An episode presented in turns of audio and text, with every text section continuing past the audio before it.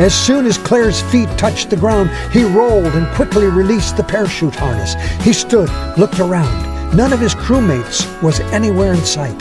As he searched for the best way to escape, he suddenly found himself staring at the barrels of six enemy rifles. Welcome to the Godwink Christmas Podcast with stories from Squire Rushnell. This limited series podcast is brought to you by Godwink Brands. Visit Godwinks.com for more information. Now, here's the Godwink Guy, Squire Rushnell. One more American Hamburg before shipping out for the cold uncertainties of war seemed like a good idea to Claire Miller, a 29 year old Air Force gunner. It was Christmas Eve. Let's go, he said to his seven crewmates, salivating at the thought that this might be the last hamburger he'd have for months. He and his buddies were departing California that night for England. From there, they'd fly dangerous bombing missions over war torn Europe. As one of the oldest crew members, Claire had an almost paternal relationship with the others. His level headed instinct for leadership, always counseling the younger airmen, had prompted someone to nickname him Dad. And that stuck. All right, fellas, who's hungry? asked the cute, bouncy waitress. From the pocket of her red and white checkered apron, she pulled out a pad, simultaneously extracting a pencil buried in the ringlets of her curly blonde hair. Anybody going for the classic fat burger? she asked with a devilish smile. It's smothered in fried onions, tomato, pickles, and lettuce with crispy fries on the side. There was a sudden cacophony of wisecracks and enthusiastic confirmation of orders. One airman was infatuated with the server more than the burger. What's your name? he asked, smiling. Well, my fiance, who's already over there fighting this war, calls me Sassy Sally.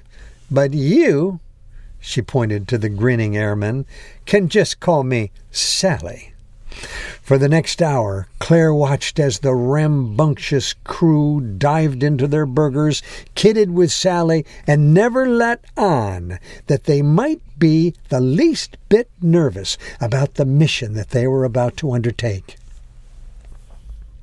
As the bill came, the eight airmen tossed money onto the table to pay for their share, several telling Sally that it had been a great meal. Tell you what, someone can do me a favor, she said brightly. Who wants to take a picture of me to my soldier man? He's over there somewhere. The comment caught them by surprise. Most of them just stared at her, perhaps wondering does she have any idea how many soldiers are over there in Europe? The crew all looked at Dad, Claire. Sure, let me have it, Sally, said Claire, not wishing to disappoint her. He wasn't about to deflate her enthusiasm by lecturing her on the improbability of her request. After all, it was Christmas Eve. Sally pulled a wallet sized snapshot from her pocket and handed it to Claire. Thanks, she smiled. Then, starting to feel the significance of the moment, her face began to squinch as tears formed in the corners of her eyes. She quickly turned, rushing off. A classic fat burger was a distant memory nine months later. When Claire and his crew were in the thick of things, their missions had come so fast and furious that they could hardly keep track of how many they'd been on. Their B 17 bomber had been attacked by enemy planes and anti aircraft so many times that all they could do was count their blessings that they hadn't yet been seriously hit. Then one day over the Netherlands, things changed. The plane was rocked by a powerful explosion, and soon the aircraft spun out of control as the pilot ordered everyone to bail out. As Claire's chute snapped open, he heard another explosion. Their B 17 had blown up, As soon as Claire's feet touched the ground, he rolled and quickly released the parachute harness. He stood, looked around. None of his crewmates was anywhere in sight. As he searched for the best way to escape, he suddenly found himself staring at the barrels of six enemy rifles. German soldiers rushed toward him, roughly pushing him toward their encampment, where they tied him to a tree. He spent the cold night without food, water, or covering. Before dawn, Claire was dragged into the center of a dirt road and ordered to stand. The leader commanded the six soldiers to aim their rifles at him.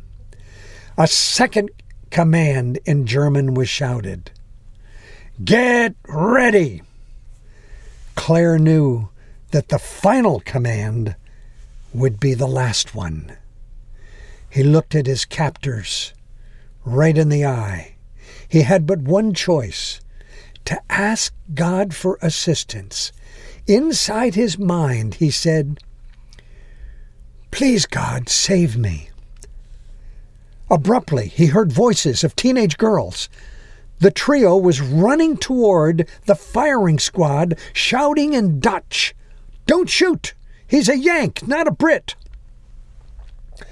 Remarkably, those girls had come from nowhere. How had they gotten the courage to shout at a German firing squad? No one knows, nor why Claire's nationality would have made a difference. But the soldiers lowered their guns, and Claire's prayer was answered. Temporarily, he was saved.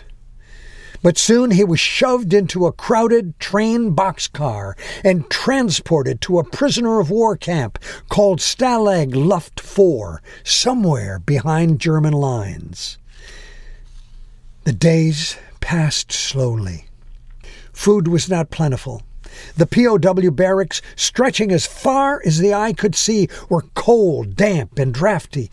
Blankets were hard to come by.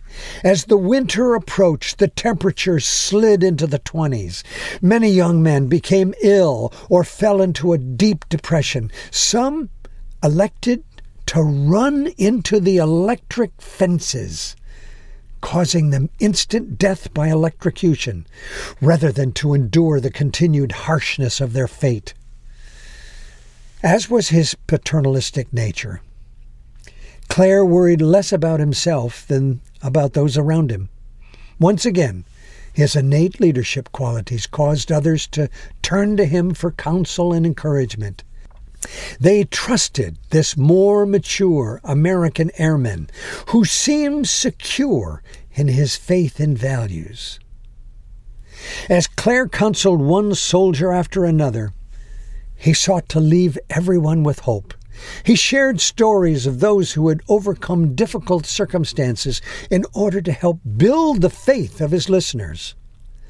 As Christmas approached, he knew his fellow prisoners could easily spiral into deeper depression, but his intention was to use the upcoming holiday as a symbol of hope. He reasoned that if he could get them thinking about the wonderful holiday gatherings at home, he would give them a motivation to persist against adversity and to believe that God would indeed manage their freedom. Perhaps getting them back home in time for the next Christmas. There's a young man you should see, whispered one POW to Claire urgently. He's an American, talking about suicide.